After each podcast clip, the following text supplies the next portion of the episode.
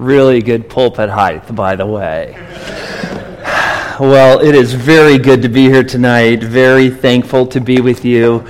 And we are very excited just to be here. And um, I was telling the Ansels, who I know most of you probably know, who used to be here before they apostatized to our church, but we are very glad that they came over to our side. Uh, they are a great blessing to us, and so we just uh, send uh, greetings from them to you. I know they wanted to come, but their son has two games tomorrow, so they couldn't make it, and um, they were kind of a little disappointed about that, but um, they do uh, send their greetings. Also, Anchor Bible Church sends their greetings.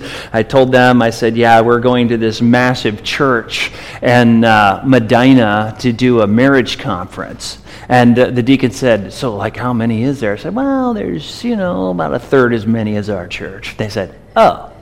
So, anyways, we are glad to be here, and uh, it's always a pleasure to open God's Word. Let me just give you a little overview of what we're doing, and then we'll kind of jump in for our topic for tonight.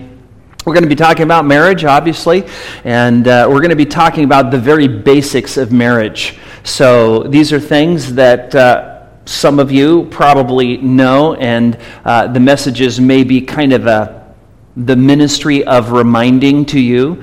Uh, we'll have some things that maybe you don't know, maybe you haven't heard about, and uh, you're kind of, this is new. Uh, and so uh, I'm sure there'll be some new material also. Uh, tonight, we're going to be starting out with just the foundation.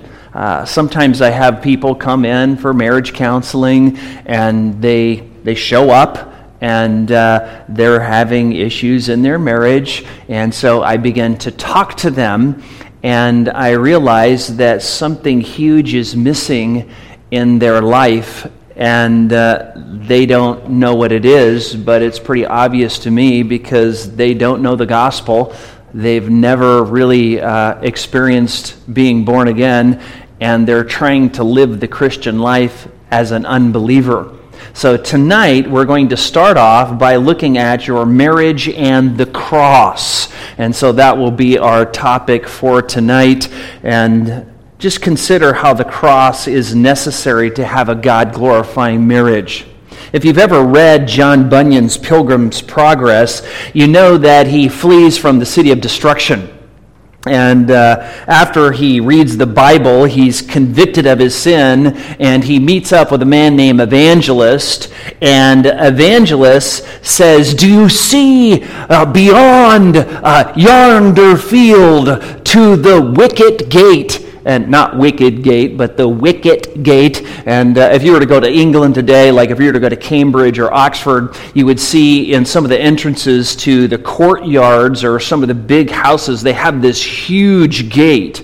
And then in that huge gate, they have a little tiny door. And that little tiny door, a lot of times, is above the ground, maybe about 18 inches. Maybe it's 16 to 18 inches wide, and then the top of it is maybe five feet or five and a half feet, so it's really kind of small. And they made that so that they wouldn't have to open the major gate to let people into. Um, into their little courtyard or whatever. It protected the manor or whatever that had this huge gate in it. They were able to keep the huge gate closed, and then they would just open up the wicket gate or the narrow gate. And you basically have to squeeze through. You kind of have to strive to enter. No horses could get through, no army could get through. It was just a little tiny gate. So basically, Bunyan says, Do you see that narrow gate beyond yonder field? And that is the path, starts the path to the celestial city. So he leaves with difficulty, for his family thinks he's lost his mind, and he has two traveling companions who decide to go with him, obstinate and pliable.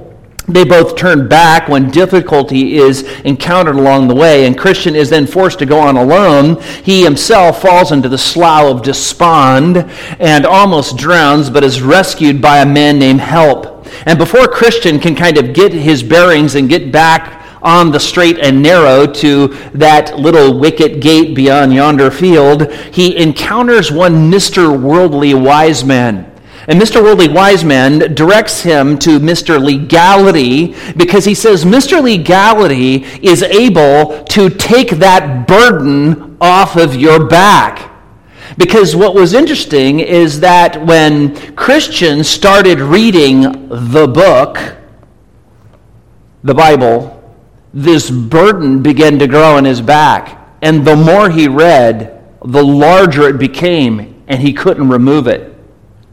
And so he doesn't like carrying it around. And Mr. Worldly Wise Man seems to be honest and sincere.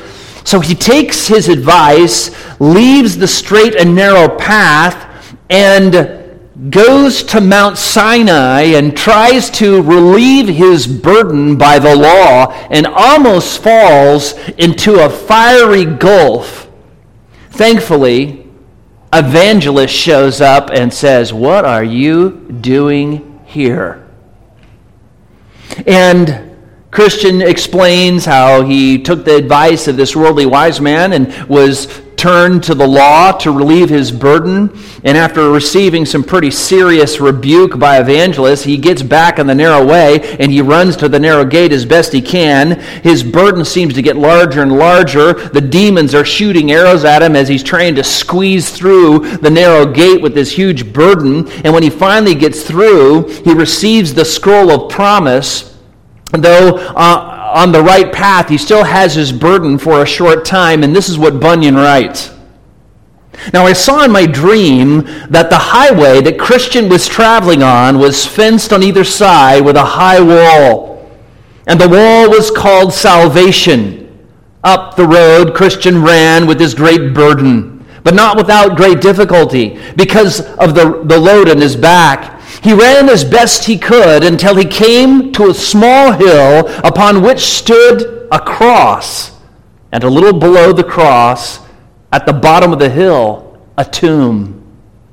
So I saw in my dream that Christian came to the base of the cross and looked upon it.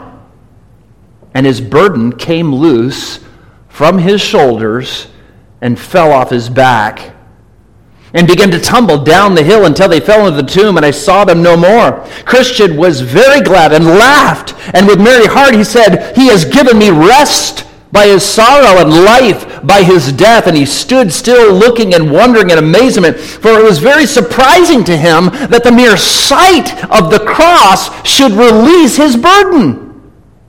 And he looked at that cross until springs of water burst forth from his head and sent waters flowing down his cheeks. End quote. Well, that's what we want to talk about tonight.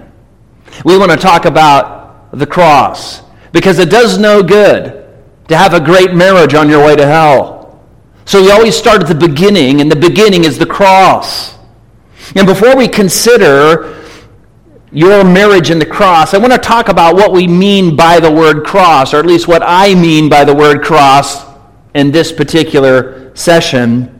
The Bible sometimes uses the word cross to describe traveling, like they crossed the Jordan, something like that. Other times it is used to describe the wooden instrument of torture that the Romans invented to execute people slowly so that their death was prolonged and as painful as possible, but neither of those definitions are the definition we are after. The Apostle Paul, knowing the significance of what happened to Jesus when he was crucified on the cross, uses the word cross as a synonym for the gospel.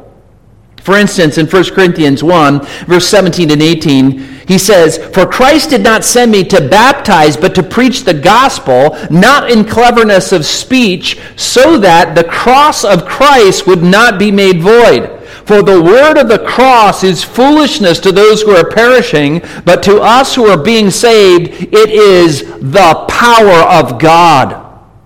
So in verse 17, Paul uses the word gospel and the cross interchangeably. And in verse 18, he says, the word of the cross is the definite article, the only power of God that can save sinners. In Galatians 5:11, Paul speaks of the cross as being a stumbling block. In Galatians 6:12, he speaks of being persecuted for the sake of the cross. And in verse 14, he says that he boasts in the cross. In Ephesians 2:16 he says the cross has reconciled both Gentile and Jew. And in Philippians 3:18 he speaks of his the enemies of the cross. And in Colossians 1:20 he explains how we have peace with God through the blood of the cross. And so Paul often uses cross as a synonym for the gospel, the good news that Christ died on the cross for our sins, was buried, and rose again on the third day, and that anybody who believes in him, repents of their sins, and places their faith in him would not perish but have everlasting life. And so, if you have studied the book of Ephesians, you know that the first three chapters address the riches we have in Christ because of the cross. And we learn after we the believer's riches uh, in those first three chapters. The last three chapters, he talks about the believer's walk. As a matter of fact, over and over again, he says, walk, walk, walk, walk. All the way through, he keeps mentioning our walk, how we are to live because of who we are in Christ. And uh, at the latter half of chapter 5 and the beginning of 6, Paul begins to look at a multiplicity of relationships. Um, he talks about husbands and wives, children and parents, and then slaves and masters. And so Ephesians 5, verses 22 through 33, is really the most comprehensive text on marriage found anywhere in the Bible. And what we're going to do is I'm just going to take one little doctrinal nuance of this whole text and we're just going to blow it out tonight. That's what we're going to do. And uh, we'll, we'll discuss the cross in relationship to your marriage.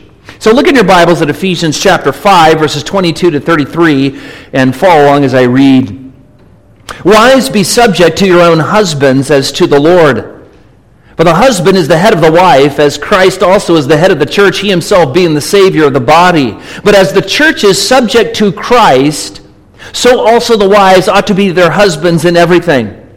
Husbands, love your wives, just as Christ also loved the church and gave himself up for her, so that he might sanctify her, having cleansed her by the washing of water with the word, that he might present to himself the church in all her glory, having no spot or wrinkle or any such thing, but that she would be holy and blameless. So husbands ought also to love their own wives as their own bodies. He who loves his own wife loves himself, for no one ever hated his own flesh, but nourishes it and cherishes it, just as Christ also does the church, because we are members of his body. For this reason, a man shall leave his father and mother and shall be joined to his wife, and the two shall become one flesh. This mystery is great, but I'm speaking with reference to Christ and the church. Nevertheless, each individual among you also is to love his own wife even as himself, and the wife must see to it that she respects her husband. All right, let's pray, and then we'll jump into our text. Father, we come before you tonight wanting to have clarity about the cross. We have just read the most significant text in the New Testament on marriage that mentions Jesus giving himself up as a model for husbands to give themselves up for their wives. Father, we want to know about the cross. We want to understand the cross. We want to make sure that our marriages begin at the cross so that we know we have all the resources we need in Christ to have marriages that bring you glory and that give us blessing. We pray all this in Christ's name. Amen.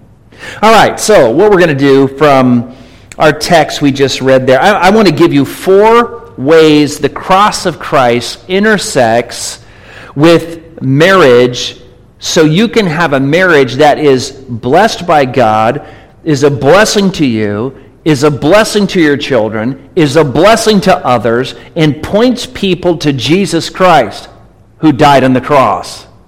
So, the first, some general observations. Notice verses 23 and 24. It says, For the husband is the head of the wife, as Christ also is the head of the church, he himself being the Savior of the body. But as the church is subject to Christ, so also the wives ought to be to their husbands in everything. No, I'm not going to focus on submission, but I do want to make a simple observation. The headship of a husband and the submission of the wife is patterned after Christ, the head of his bride, the church, and the church's submission to her head, Christ. The fact that Christ has a church and that the church is in submission to Christ indicates that somehow the church was formed. And that, secondly, Christ is Lord or Master over his church. And that, thirdly, believers are responsible to submit to the Master and Lord of the church. We are not told, at least in these two verses, how Christ formed his church, but the text is just getting started. Thankfully, verse 25 tells us Husbands, love your wives just as Christ also loved the church and gave himself up for her. And you say, well, what does that mean? Gave himself up. Gave himself up to die on the cross. We all know, right? John 3.16, for God so loved the world that he gave his only begotten son. Gave him to what? To die for our sins on the cross. And so, right off the bat here in verse 25, we see that though the church is alluded to in verses 23 and 24, it tells us that a husband's love for his wife is to parallel Christ's love for his bride, the church, and he gave himself up even to death for his church. And of course, it was motivated by love. Christ loved his bride the church. Christ's sacrificial love is a model, an example, the pattern of how husbands are to love their wives. Basically, this, guys, you could take every marriage book that's ever been written and crush it down into verse 25. I mean, if you love your wife like Christ loved his bride, the church, you'd be good. I mean, every marriage book in the world that's worth reading can be distilled down into that verse. I mean, that's it. It's super concentrate of how to love your wife. Then in verses 26 through 30, Paul explains how the husband is to love his wife in a multiplicity of ways. A sacrificial love for his wife um, uh, should have as his primary goal the spiritual growth of his wife. He should encourage his wife in the Word and by whatever means are at his disposal. Maybe, yeah, go to this Bible study. Let me get you this books you need. Um, let me get you some Bible software. Do whatever you can to encourage your wife's spiritual growth talking about the Word, maybe praying together, praying through Scripture, talking about what you read in your quiet time, whatever it takes, you're trying to encourage your wife to sanctify her. Why? Because Christ does that for his bride, the church. In verse 31, it begins for this reason, telling us that the very purpose of marriage is to mirror, reflect Christ's loving sacrifice and purpose and goals for his bride, the church, which is to make the church holy. In Genesis 2:24 is then quoted in the rest of verse 31, which gives God's blueprint for marriage, a text for Sunday morning, Lord willing. But we might summarize our text by saying, as husbands lead, serve, provide, and protect their wives, helping them grow in godliness, and as wives willfully submit to, encourage, support, respect their husband's leadership, their marriage becomes a living example of how Jesus Christ loves his bride, the church. And though Paul is clearly talking about marriage in this text, it is equally clear he is comparing marriage to Christ's relationship to the church. This is made clear in verse 32, where Paul says, This mystery is great, but I'm speaking with reference to Christ and the church. Both marriage and Christ's love for the church are being discussed simultaneously. And the latter, Christ's love for his church, is to be displayed by the former, a husband's love for his wife, which means marriage, your marriage, is designed to declare to the world how Christ loves the church. That's pretty, pretty major. Now, how about your marriage? What does your marriage tell the world about how Jesus loves the church? That is the big question. God's instructions for husbands and wives are not followed. Then what happens? Pain, misery, fighting, selfishness, divorce. The cross of Christ is not declared in the marriage to those looking on, and God is not glorified. Which brings us to our first major point. What in the world happened at the cross. What in the world happened at the cross? The cross of Jesus Christ is really the intersection of all creation, the ultimate demonstration of God's love for mankind, his greatest act of humility and power. What happened at the cross is really kind of like the spiritual Big Bang. and and instead of just exploding havoc and destruction and chaos, it hurled grace and mercy and love and compassion and salvation throughout the world to this very day. Calvary's cross is really the epicenter where grace exploded to the world of men. And ever since Satan rebelled and Adam and Eve sinned, God's holy justice and wrath have been eager to punish all sin. Jesus even made a pretty scary statement when he said, you know, that he longed for God's wrath to be kindled. Think about that. The loving Savior. Oh, how I long to see it happen. Why? Because he's just. Is he loving? Yes, but he's also just. And yet, Though the wrath of God has built up like a dam, what's holding it back is God's mercy. God's mercy is like a huge wall that's holding back God's omnipotent fury, giving sinners the undeserved opportunity to repent and escape the judgment of God. Because God is infinitely holy and just, he can't overlook even the tiniest of sins. And oh, it may seem to us that God does overlook sin. And we might think that because we often sin and there's no apparent consequences, it often appears to the ungodly even that they're getting away with all kinds of sin and no judgment has come yet. And they think, well, yeah, the judgment of God is just a bugaboo. But listen, just because God is, is long suffering doesn't mean he's ever suffering. And one day his mercy towards the unrepentant will come to an end. Many on death row have protracted trials and long stints in prison and reprieves to delay their execution. But in the end, they still die. Justice is served, judgment comes maybe slowly, but eventually. And then they are executed. And so that it is with God. Yes, he gives grace. Yes, he gives mercy. And many undeserved reprieves to evil men, but that is no forgiveness. His holy justice remains. And know this every sin that you and I ever commit will receive the full judgment it deserves every sin.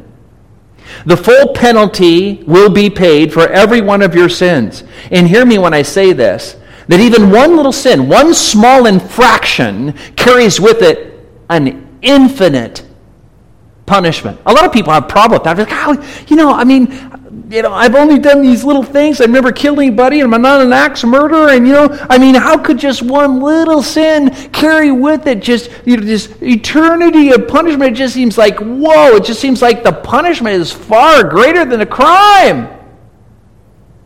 Well, that's because you don't understand that every sin is an infinite, infinite offense to an infinite holy God. The tiniest infraction brings with it ponderous judgment of eternal destruction in the lake of fire.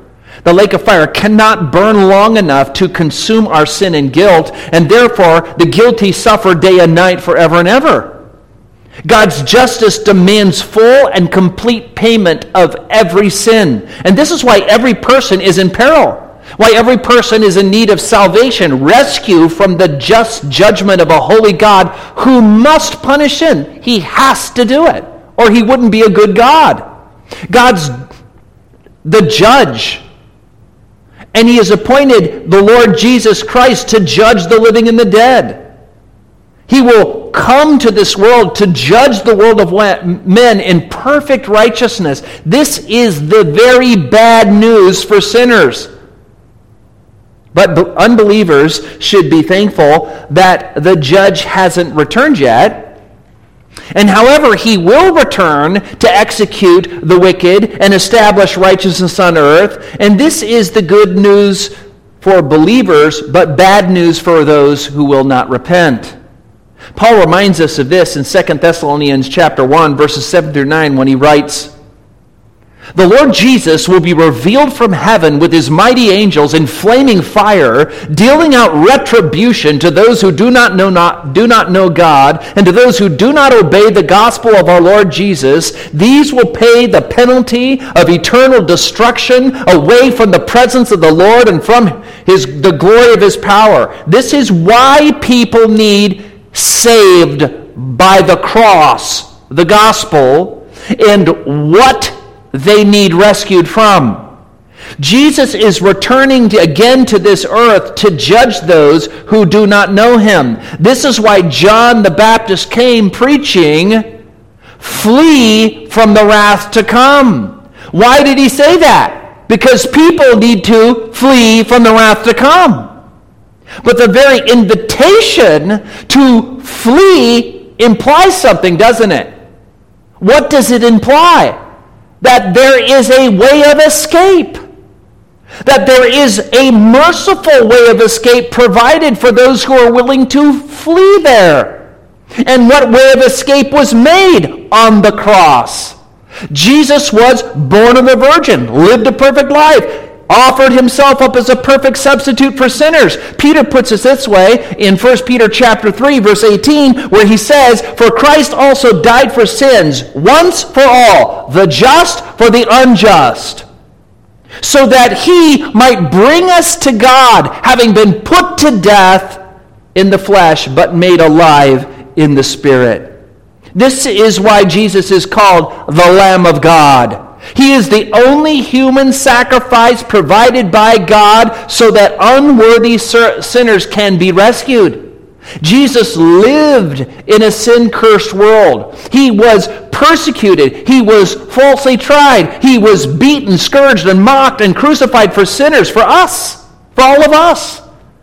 On the cross, Jesus bore the sins of the world, and at that very moment, when the Father was unleashing his omnipotent fury on his only begotten Son, when Jesus was at his weakest, after being beaten and scourged and kept up all night and hung on a tree with nails pounded through his hands and feet, when the sins of the world were crushing the life out of him, then the Father turned his back on his own Son, causing a fracture in the Trinitarian relationship. That perfect communion which the Father had always had with the Son from all eternity was interrupted at the worst possible moment, and it made Jesus cry out, if you remember, My God, my God, why have you forsaken me? And then it was finished. It was done. Jesus gave up his spirit and died and offered perfect atonement, a perfect sacrifice, a perfect human for unperfect humans. You can just imagine some ruthless, violent, murderous criminal who evades the police for many years and keeps committing more and more murders and more and more crimes and atrocities He's, he's, they catch him on tape. They know it's him. They know what he looks like. They've got him red handed. There's DNA. There's everything. There's no doubt he's guilty. He just needs to be caught and be tried, and the evidence will show that he is guilty. And his day in court comes, and he is convicted of his many wicked deeds, and he is pronounced guilty beyond all attestation, and the judge passes the death sentence upon him, and then the judge stands up and he takes off his black robe. And people are thinking, what's going on here? This is unusual. And he stands up, and after he takes off his robe, he declares to the court that he wishes to pay the penalty and die in the place of the criminal. And there's a murmuring in the court.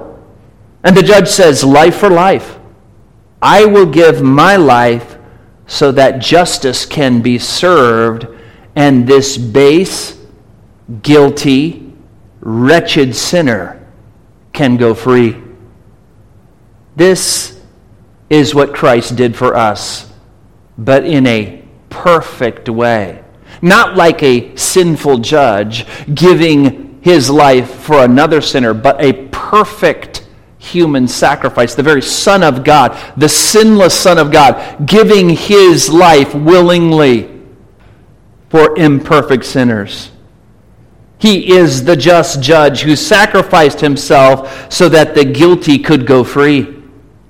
Romans chapter 5, verses 7 through 11 explain some phrases here. It says, Jesus did this while we were helpless when we were ungodly, while you were sinners, and while we were enemies, Jesus died on the cross for you. Jesus didn't wait until you got your act together, straightened out your life, cleaned up your, your business. No, when you were bad, very bad, hostile to him, engaged in evil deeds. That is when Jesus died the death you should have died in order that you, the guilty party, might live the life that he lives. Jesus' sacrifice was perfect, sufficient to atone for the entire sins of the world sufficient to satisfy the infinitely holy justice of God, sufficient enough for you, sufficient enough for me, sufficient enough for billions of others. Jesus the judge first became Jesus the Lamb of God and died to rescue the guilty from hell. But how? How, you might be wondering, do you prepare to meet this judge? How do you get rescued? Like, how do you acquire the rescue? That's our second point. You must look to the cross. I love how Bunyan puts it. Here's Christian is going along. He's got this huge burden. He's tried to take it off, and he's tried to take it off, and it keeps getting bitter, bigger the more he reads the Bible, because the more he sees his sin. He can't take it off himself, and he's surprised because all he needs to do is look to the cross, and his burden falls off. He didn't have to lift a finger. Looking at the cross, Bunyan says, releases Christian's burden and it falls off and rolls in the tomb, is never seen again. Do you wish to have a marriage for the glory of God? Do you wish to have a marriage full of joy and peace and blessing? Husbands, do you desire to love your wives as Christ loved the church? Do you wish to cherish your wife and nurture her and honor her like God instructs you? Do you desire to live with your wife in an understanding way as with a weaker, weaker vessel, to encourage her in her walk in obedience to God? Wives, do you wish to love and respect your husbands, to uh, support his leadership? As the Lord Jesus Christ instructs you, do you want to give God glory in your marriage? Then you must in the words of Jesus to Nicodemus, be born again. You can't endure. You can't even imagine enduring eternity in the lake of fire, which is the first reason why we must look to the cross and be converted by grace, because judgment is coming. A second reason you must look to the cross, because if you do not, you will not have the Holy Spirit. You will not have God's grace working in your life. You will not have the divine resources that God gives to every believer to live out His Word and to be the husband God wants you to be or the wife He wants you to be. You will be ever frustrated trying to be the good husband, the good wife, if you don't know the Lord because you're going to have a gun with no ammo. Third reason you must look to the cross is that your efforts will be in vain, even if you do succeed to have a good marriage. Even if you succeed in the flesh to be moral and civil and kind to your wife and buy her flowers every week and, and whisper sweet nothings in her ear every night. I don't know. You know, whatever you think is going to be like really awesome in the marriage, you will still be at enmity with God, at war with God. You will still be unreconciled to God, and you will never give God glory to in anything you do until you're first reconciled to God through the cross. Your spouse and children may be very happy. You may have people marvel at the home you have built and managed and cared for, but on Judgment Day, you will discover your life is built on the sand, not the rock. All your good, moral, civil deeds will be washed away in the flood of Christ's omnipotent fury when he judges the living and the dead. And believe me, there is no virtue in, ha- eh, virtue in having a good marriage on your way to hell. And this is why you must lay hold of the cross. And exactly how do you do that? How do you do that? It's our third point. How do you lay hold of the cross? The world tells us to look to ourselves, to look to the money, to look to our friends, to look to the learned doctors and scientists of the world. The world tells us to trust the government, to trust your works, to trust your morality, to trust your heart. But the Bible says he who trusts in mankind is cursed, and he who trusts in his own heart is a fool. There are many in the world, religious or not, who live their lives trusting in themselves, trusting in false gods, trusting in false hope, and they do it brazenly and sincerely. They use their life and gifts and skills and strengths to attach um, uh, their, their false religions and false ideas to, to give them hope. And they know God exists, for the Word of God says that all men know God exists. It's just that they suppress the truth and unrighteousness. And it's not that they don't believe in God. It's that they won't believe in God. Because it scares them, because they fear judgment, because they want to sin without the consequences uh, uh, uh, uh, ringing in their ear. You know, they, want, they don't want a guilty conscience screaming at them while they sin. So they deny God, they deny judgment, they deny hell. But that doesn't make it go away. I mean, you can imagine jumping off a cliff and saying, Well, I'm not going to hit the jagged rocks below. Well, it may make you feel comfortable on the way down, but you're still going to hit. When the winds of death blow, and they are faced with the unavoidable fact that they will soon die, atheism and agnosticism often melts away into terror of God. Their wishbone philosophies, conjured up self delusions, do not comfort them in the face of death, nor do their self delusions give them hope. The French God hater Voltaire was one of the great writers of his time and spent his life trying to destroy Christianity. He referred to Christ as the cursed wretch he once boasted, quote, In 20 years Christianity will be more, no more. My single pen shall destroy the edifice it took 12 apostles to build, end quote. And after his death, the nurse who attended Voltaire said, quote, For all the wealth in Europe, I would never see another infidel die, end quote. And the doctor who attended Voltaire, when he died said these were his last words. This is a guy who denied God and Christ all of his life. I am abandoned by God and man. I will give you half of what I am worth if you will give me six months of life. Then I shall go to hell and you will go with me. Oh Christ! Oh Jesus Christ! And he died. And then you know what they did with this house? They printed Bibles in it. Those were the atheist's last words.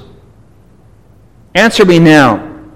In the silence of your heart, have you looked to Christ alone from the just wrath that your sins have earned for you or not? I'm not asking if you're religious. I mean, you're here, aren't you?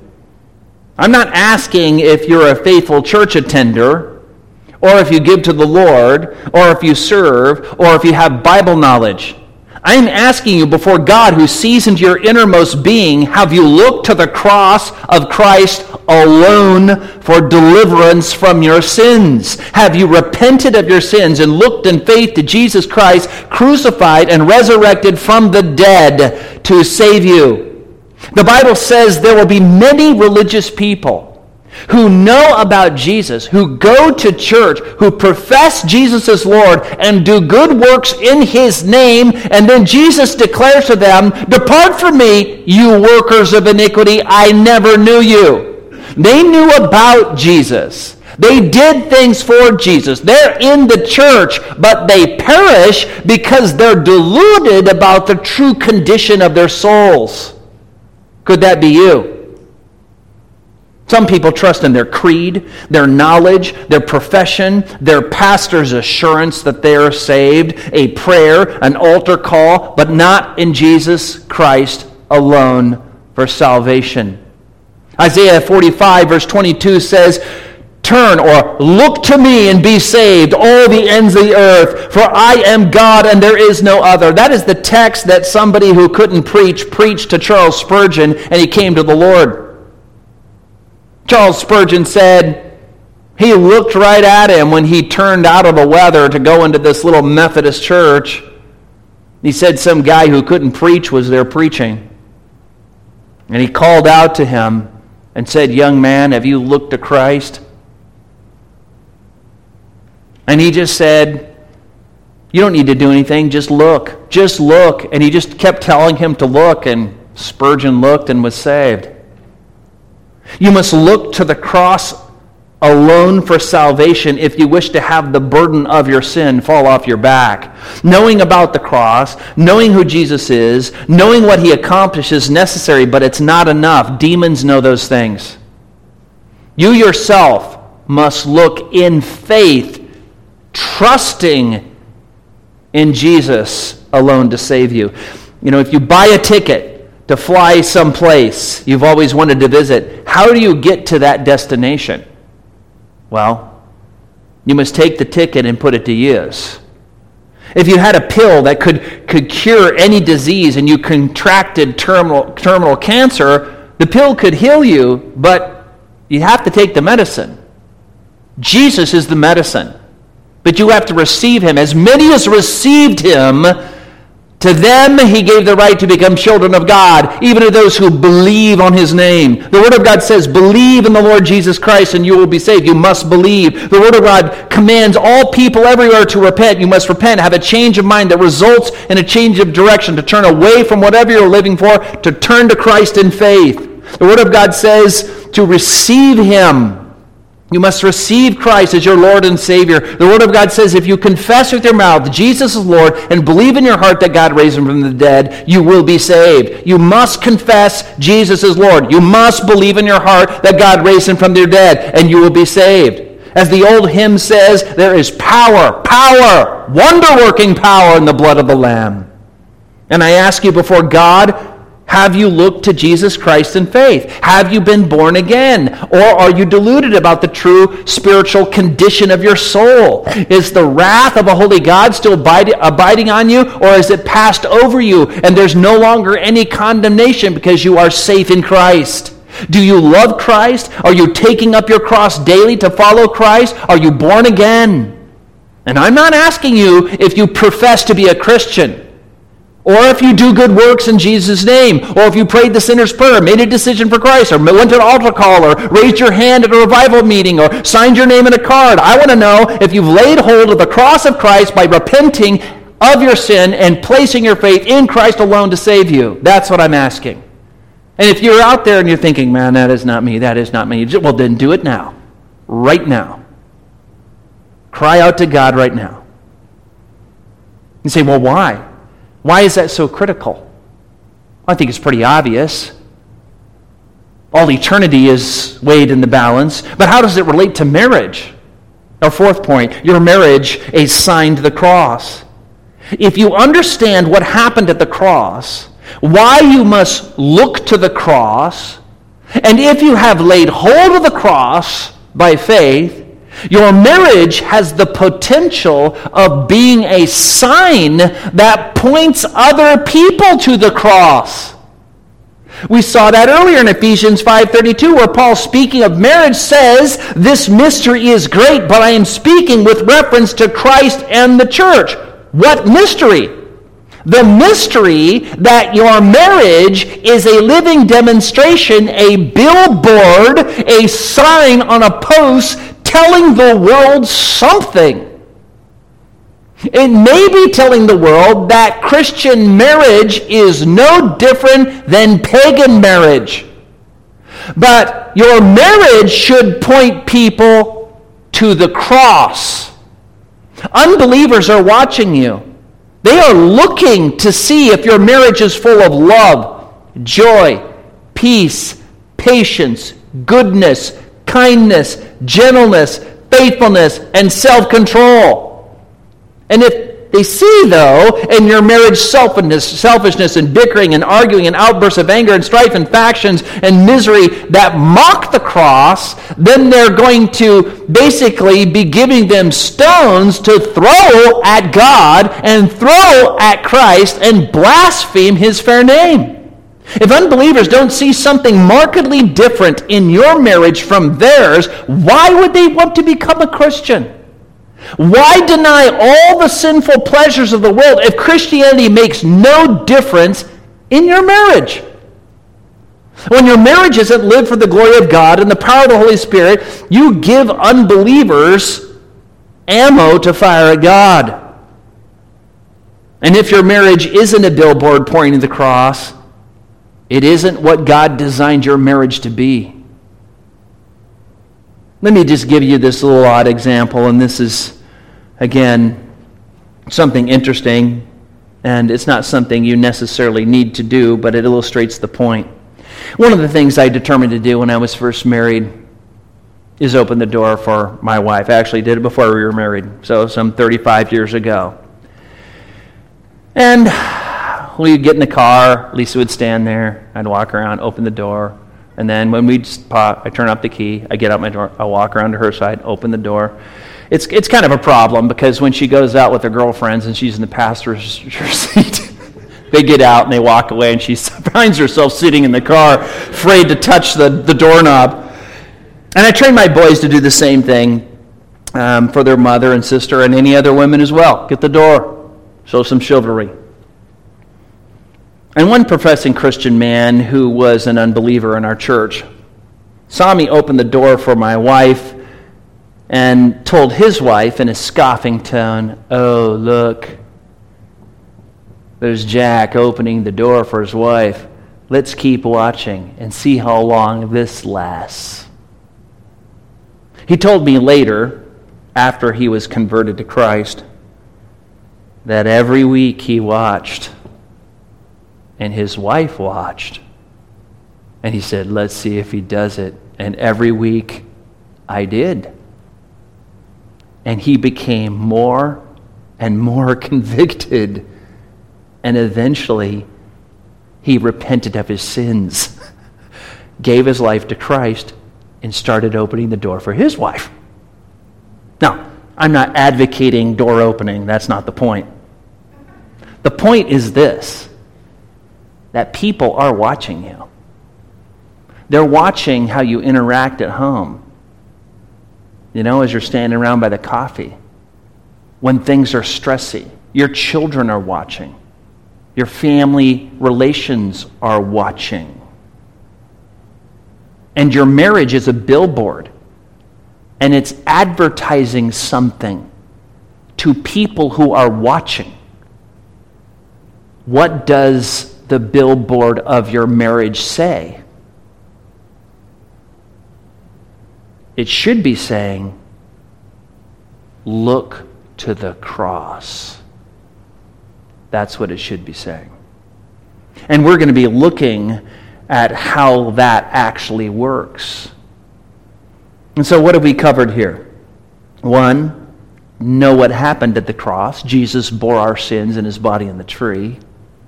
Know why you must look to the cross, because if you don't, you'll never have the resources to have a marriage lived out for the glory of God. Know how to appropriate what happened at the cross. Look to the cross in faith. Repent, believe, believe, receive, whatever. Why? So that the billboard of your marriage can point other people to the cross. Because that's why God designed marriage the way He did to reflect to the world how Christ loves His bride, the church, in both heaven and on earth, through the way you love each other in your marriage. Let's pray. Father, we are thankful for your word, and we're thankful, Lord, just for what we've seen there. That husbands are to love their wives just as Christ also loved the church and gave himself up for her. And we have seen that though Paul is talking about marriage, he is also talking about Christ and the church.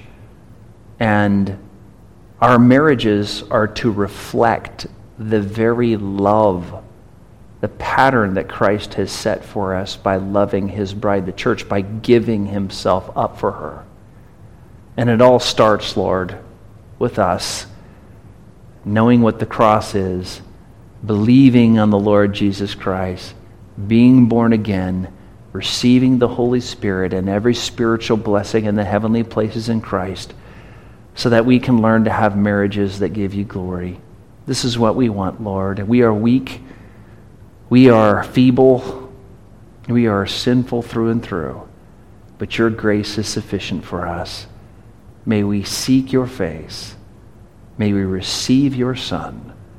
And may we live lives that show the world how Christ loves his bride, the church. We pray in Christ's name. Amen.